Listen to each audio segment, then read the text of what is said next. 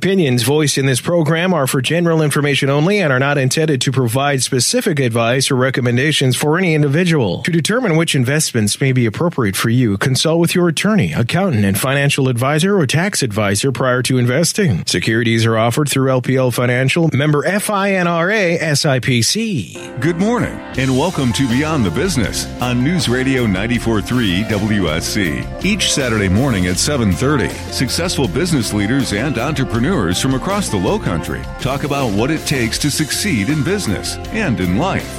Now, your hosts of Beyond the Business, Eric Cox and Leslie Haywood. And great Saturday morning, Low Country. Welcome to another edition of Beyond the Business, heard exclusively here on 94.3 WSC every Saturday morning from 7.30 to 8. I'm one of your co-hosts, Eric Cox, and normally I'm here with my other co-host, Leslie Haywood. However, she has not returned from her vacation. And so I am flying solo today. Uh, which we haven't done in a while. But we're excited to have you uh, join us as you do every Saturday morning to listen to our great entrepreneurs tell their stories of how they've become successful here in the low country. And uh, just a reminder, in case you have missed some of our shows, go to our website at coastalwm.com. And in the top right hand corner, you will see an icon for radio. Uh, we have podcasts of all of our radio shows from the last four years listed on our website. So you want to hear great stories of entrepreneurship, what a place to go, hang out and listen to them. So, uh, and in case you missed uh, last week's show, last two weeks, another phenomenal show. which Leslie was here to talk about it because I know she was excited about the knowledge that was shared. That we had Mr. Sanju Patel on, who's one of the co-founders and CEOs of the Monford Group here in Charleston. And uh, again, just an amazing show. A couple quick tidbits I'll give you as takeaways uh, was uh, really uh, a great story of you know overcoming adversity to to become successful. And Sanju shared the fact that when he was young and just really coming uh, into the working world, he walked into a local hotel, or actually it was a motel here in Charleston, and basically walked up to the front, asked to speak to the manager, and he said, "I want to buy your hotel." And what a great way to kick off your career, right? Unfortunately, the hotel wasn't for sale, but they hired him on as a general manager. He had no hotel experience. And lo and behold, here we are many years later. And he actually has six hotel projects going on and three restaurant concepts here in Charleston. So I think it worked out pretty well for him. And what a great journey uh, again uh, of success and entrepreneurship. So get a chance, go onto the website coastalwm.com com. Click on that radio podcast section and listen to uh, Sanju's journey as it was inspiring and excellent. As hopefully we have uh, another one of those in case, or in case you like that, uh, in store for us today, and that is Mr. Uh, Brent Case. Uh, Brent is the president at Coldwell Banker Commercial Atlantic. Uh, Brent, first of all, thanks for getting up on a Saturday morning and coming in and joining us. Sure, happy to be here. Well, it's a great Saturday morning. We're looking forward to hearing your story and your journey today. Um, and as we normally do before we jump into uh, all the wonders of what's going on in, in, business world, we'll go back to actually the beginning. But before we do that, Brent, if you don't mind, obviously, um, I'm assuming most people or a lot of people know what Coldwell Banker is, but give us a, a quick 30 second commercial of uh, your organization here in Charleston. Well, we're a full service commercial real estate firm. Um, we specialize in uh, in commercial leasing, commercial management, commercial development. So basically, if you have a, any type of business and you need space, uh, we're the people you call. Great. Well, and, and certainly we're in an amazing community at an amazing time for growth. And uh, in next week's show, we're going to dive in a lot to what's going on in Charleston's community and how your organization uh, is a part of that. So uh, we look forward to that. And uh, make sure y'all put that on your schedule next Saturday morning to hear that part of it. But before we do, as our tagline says, this is a show of entrepreneurship and it's about people you know and stories you don't.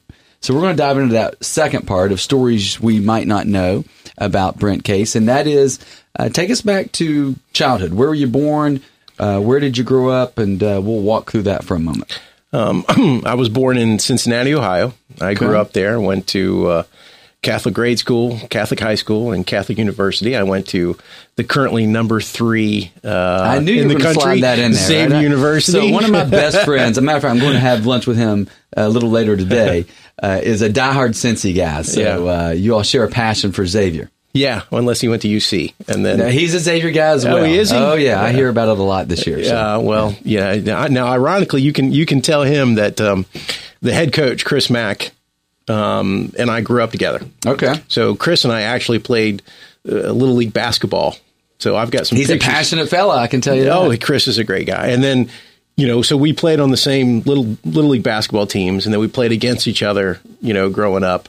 Um, you can't see me now, but I'm short, so I stopped playing basketball, and he kept going.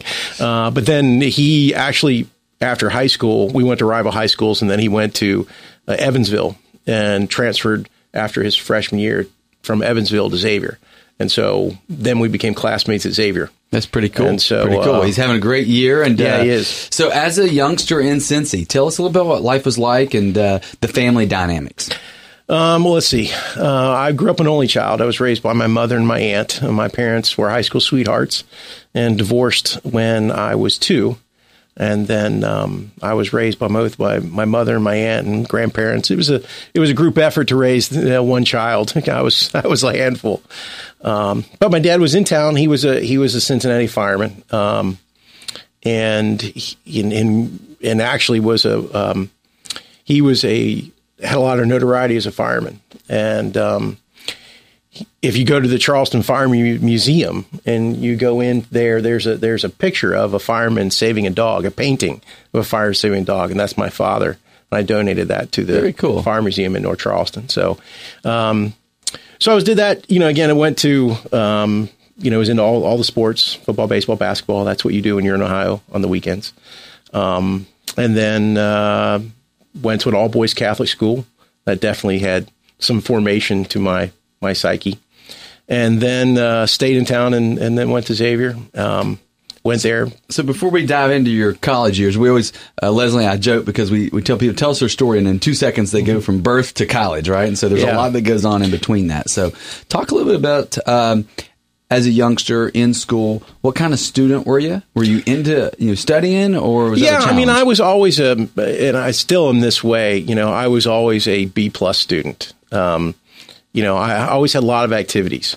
So you know, even through college, I, I felt like, you know, if I did, you know, and, and we were on the grading, you know, when you go to Catholic school, the grading scale is ninety three to hundred is an A, and eighty five to ninety three is a B. And so I was a 90 student, 88, 90 student all the way through my education. And uh, but I was I managed to do a whole lot of activities to still stay within there. So, you know, I felt like hey, I didn't need to be perfect, but um, I definitely wanted to do a lot of different things and be good at a lot of different things, but not be perfect at a lot of different things. And did you have a dream of when I grow up, this is what I'm going to do? Well, yeah, you know, I really thought I was I really thought I was going to play football. Okay. You know, I was uh, I played in a and when I was young, I was very big. So you know, I'm five six now, so I'm not big, but I was five three. You know, at seventh grade, and was always one of the larger kids in class, um, and played in a very select um, inner city football league. And a lot of the kids that, that I played with ended up going Division One, and and who I was right there with them growing up, and then I stopped growing, and they kept growing. And so that's what I thought I was going to do. Um, but then as I hit high school, I knew I was going to be more business oriented. I knew I was going to be something in some form of business, and I knew I was good at sales. So, you know, when you go to Catholic school, they have you selling raffle tickets and candy bars and everything on the planet, and you're going door to door. And so, you know, I knew I was pretty good at that as well. So I those thought I was your first go- true sales jobs. Oh then, God, huh? yeah, absolutely, selling raffle tickets and candy bars without a doubt. So then you made the decision to stay local instead of going off. Uh, you stay local. You go to Xavier. Uh, talk a little bit about the college experience. Um, well, you know, Xavier's a small school. Um, I went there just like a lot of people choose their their college. Uh, I was in love with some girl. and she, and and so it was the one school that her and I, you know, could could you know she was my high school sweetheart, and you know we could both go together and stay together, and that lasted for a full year.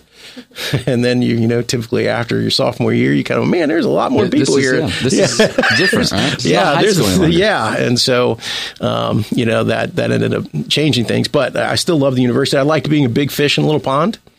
Um, I liked being able to to you know to to make an impact while I was there. You know, it's, you're not going to find this on the bio sheet, but you know, I was there. I was I was president of the marketing club. You know, for two years.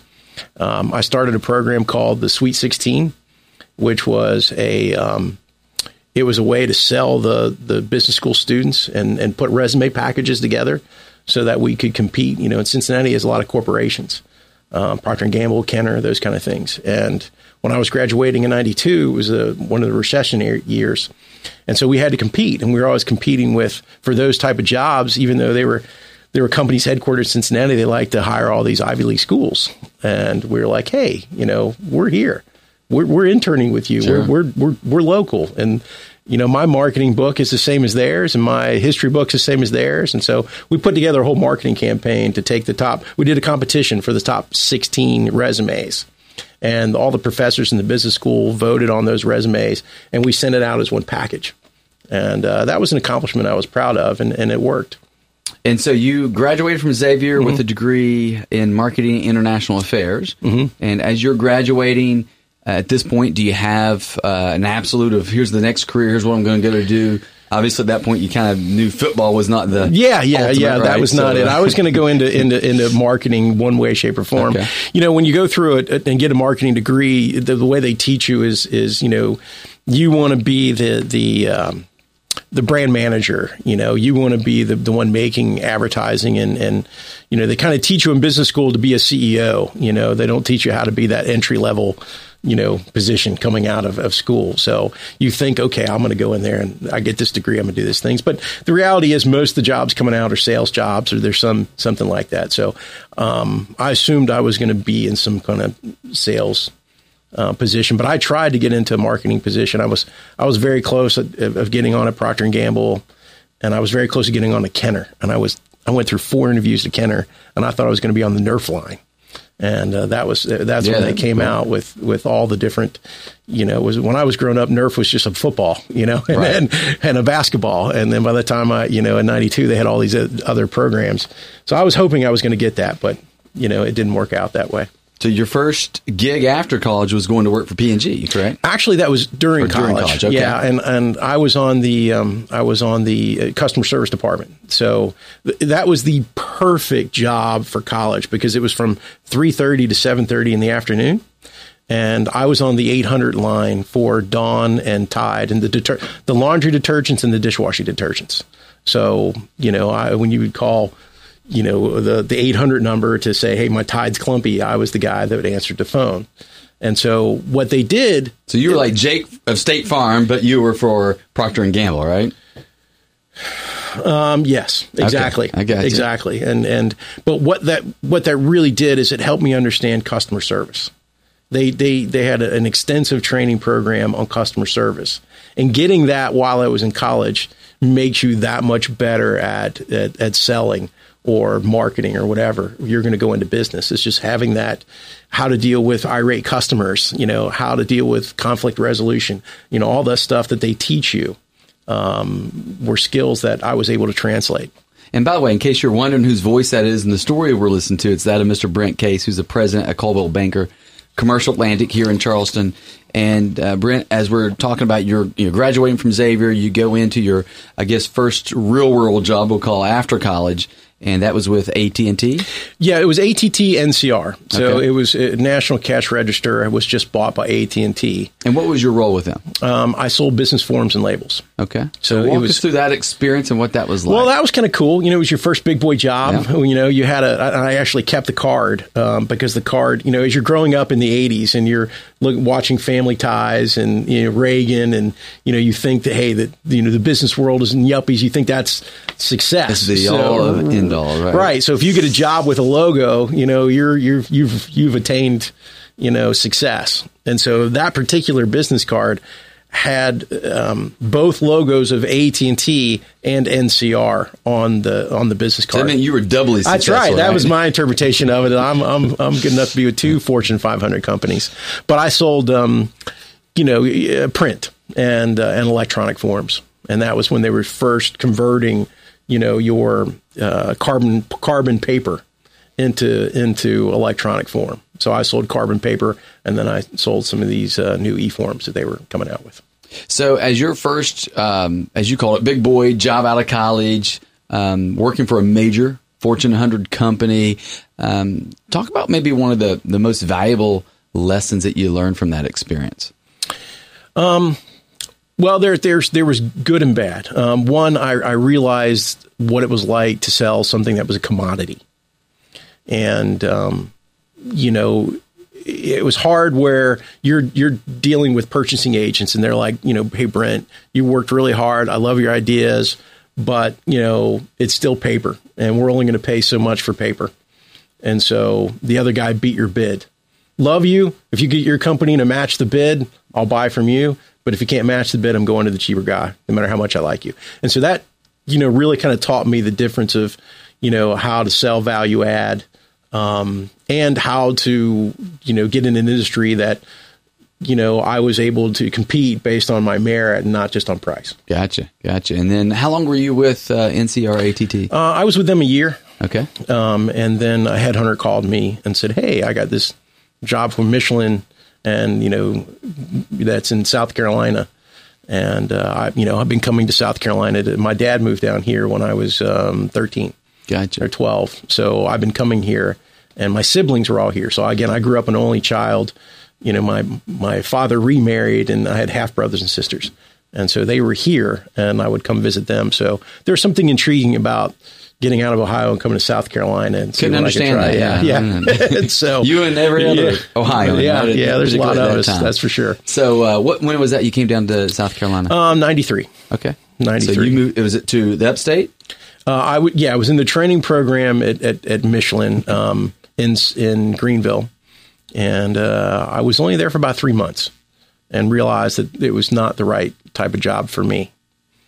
And if you don't mind, share share that with us a little bit. Well, you know, I, I, I don't want to, you know, say anything negative to a great company like Michelin. Um, they are a great company, but the particular way that they operated their sales organization was a little bit more top down. So, for instance, you know, I was in a training class of 13 and you know, when we actually went through all the education and went out and started field selling, you know, I sold more than the other 12 students combined, but they were constantly threatening to let me go out of the training program if I didn't fill out my paperwork properly. And I thought, okay, that was that was pretty short sighted, and just felt like that was not the right organization long term. And in the meantime, I was in the state, and so my father's like, "Hey, you know, you need to you need to come work for me. I want you to come down here." And as I started going through the process, I started thinking again long term. Okay, as I was out selling tires, Michelin is the, the the highest value tire. You know, they're the they're the most expensive tire in the market, and they taught us how to sell that value in terms of economics of of the la- the last long lasting of the tire. And hey, you're going to buy less tires from us, therefore it's going to be equal to the lower cost tire in the long run. Um, but it was still a commodity, and I still found myself in in a commodity. And um, and my father's like, listen, you know, would you rather understand real estate and finance long term or tires? And that really made a lot of sense to me. And so this was in 93, Yeah, 94? 93. All right, Okay, so you uh, came down to Charleston Yep, September of '93. of September of 93. Okay. So, um, uh, what a, an experience, by the way, to go through this run of major corporations, two different, extremely different environments, it sounds like, and cultures. Mm-hmm. But now flip the switch. And at this time, your dad uh, was the principal and, and owner of Coldwell Banker. Is that correct? Yeah, and, and it was, you know, having worked for three different Fortune 500 companies and seeing that corporate world from the age 20 to 23, um, you know, I realized that I had a lot of good ideas. And in in that kind of culture, and, and there are plenty of reasons why that works for some people, but for me, I I wanted an environment that I could make change. I wanted an environment where if I had ideas, I could see them come to fruition and I could feel the, the, the satisfaction of something like that happen. And that's much harder to do in a bigger corporation than it is in a smaller one. So, and speak from you know you certainly your experience. Um, you're at that crossroads and you make that move. Obviously, you had a personal relationship with your father that allowed you to to know you were going into an environment that that you would be taken care of and that he could teach you the ways. But for our listeners this morning, maybe somebody's listening who's in a corporate situation, corporate environment, and they're thinking about uh, maybe starting their own business and going a completely different direction. Talk about sort of the mental state of going through that transition. Well, it was not only that, but it was going from, you know, a position that was a paycheck to no paycheck. you know, something that was, uh, you know, 100% commission, which I'm sure you can, you can appreciate in your line of work. Um, so, you know, you have to have a lot of confidence. Um, I think that's the biggest thing. If you, if you feel that you have a confidence in your own abilities, then I would highly recommend that you make the jump. Gotcha. And so uh, here you are in '93. You came down to Charleston. Had not been in real estate before. No, Didn't no, know no, well? I, no, not exactly. So, Okay. you know, my dad, having been in real estate, um, he went from the fire department into real estate, and um, when I was at Xavier, you know, he bought a house for me. And he said, "Hey, you know, why don't I buy a house for you, and you can live on the house and rent it out to your buddies, um, and it'll be an investment." And so, he he bought a house in uh, my during my freshman year but we didn't buy it at the right time. You know, we were both kind of new to student housing. So he bought it in the fall when I was already in freshman year, and I didn't have enough people to rent it. So I actually rented it out to um, my girlfriend and a couple girls, and uh, and kept it rented out to, to girls all throughout college and even when I moved out here. So he bought this house for me to live in. I never lived in it. But what I did do is I took the income. You know, I had a, I, there was a profit outside of the mortgage and the operating expenses, and so I was able to take the profit from the rental from the income and pay for my own apartment.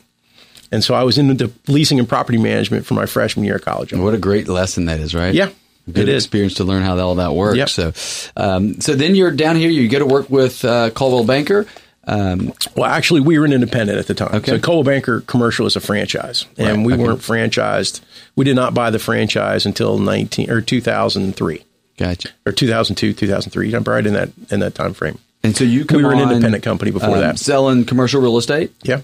And so, um, being this is a show all about entrepreneurship. Mm-hmm. Was there a moment early on where there were discussions with your father about, hey, one day this is you know you're going to take this on, or was it come try this out? Let's let's earn your stripes and figure it Uh, out. both, later. you know, all of the above. You know, I mean, we were a smaller company, and and you know, my father understood that you know when you're into this type of business that you're in, that long there's an advantage to longevity. So many of the at the time, many of the commercial real estate firms and even the residential real estate firms were family operated businesses that were passed down from generation to generation. And so he understood that and liked the success plan. But I also came from a different background, right? So, you know, he had a chemistry degree and went into the fire department, and most of his skills were self taught. You know, I went through a business school and went to work for corporate America. So I was bringing him a whole new perspective on how to market. And I had a marketing degree. And, you know, when you're selling real estate, that's 90% of what you're doing Absolutely. you know, selling yourself or selling real estate. So, you know, I was able to kind of compliment him pretty well. And so it was always the thought process that, you know, we were going to run this like a partnership more than a, you know, employee employer relationship. And so, what was the first year like? Do you? I don't know, it's been a while, but if you Oh, yeah, go I back remember and think vividly. about some of the the wins and losses of that first year, what what was that experience like? Well, I started off in property management. So, you know, he said, listen, you know, and I had interned for him one summer. Um, you know, while I was in school, I came down for a summer and my job was to work in a, a storage facility, um, you know, roll up doors, that kind of thing. So, um, and when I came down, he said, "Well, hey, I'm gonna," you know, he gave me a few leads and some things to do, but he he gave me some properties to manage, and it was kind of easier for me to cut my teeth and learning about the industry and learning about leases and just learning about the how the industry operates from a property management side. So I kind of started on that and became a leasing agent on some of those properties, and that kind of got my teeth wet. And then from there, it was, you know, I needed friends. You know, I didn't know anybody, and so you know, the only family I had were him and my younger siblings that were much younger than me. So I knew I needed to make some friends, and I would figure the best way to do that was trying to network. And um, so I kind of combined business networking with friendship. So I was looking for people in the business community that were also in their in their twenties. So you know, it was a social ap- aspect and business aspect all at the same time. Gotcha. And then things kind of grew from there. And so, unfortunately, in 2007, your your father passed. Yeah. And um, talk a little bit about just you know going through that whole you, acclimation of growing the business together, and then here you are at a moment where now you take over. Well, that was tough. You know, I mean, I, that, you know, easily by far the hardest thing that I've ex- ever experienced. And anytime you lose a parent, it's, it's difficult. Um, but we worked together. I mean, we were, we were real estate 24 hours, seven days a week, you know, and it was, it was all we did and talked about uh, outside of sports, the things that we had in common. But, you know, even when you're fishing together, you're still talking, Talking about, about the the business. business, yeah. yeah. You're talking Uh-huh. about company. So, um, you know, it, it, was devastating. You know, he died at 59, so he was still very young. Um, and there, you know, that was never the plan, and it came fairly sudden. And so, you know, it was it was really bad timing, and it was it was hard because not only that, he was the top producer in the company. You know, he was the the main breadwinner of the company, and of course, 2007, you know, he dies, and we walk into a recession. Wow. So yeah. a yeah, real estate so recession, the biggest of, yeah, real estate recession in, you know, in, in, you know, almost hundred years. So, um, you know, that was, that was a gut, gut checker to, to kind of figure that out and, and muster up everything that you learned up until that point in time to, to keep the business up and running. Well, I hate to uh, wind us down and leave our audience on a cliffhanger because this is obviously some great information and, and certainly understand how people make it through times of adversity is what this show is about.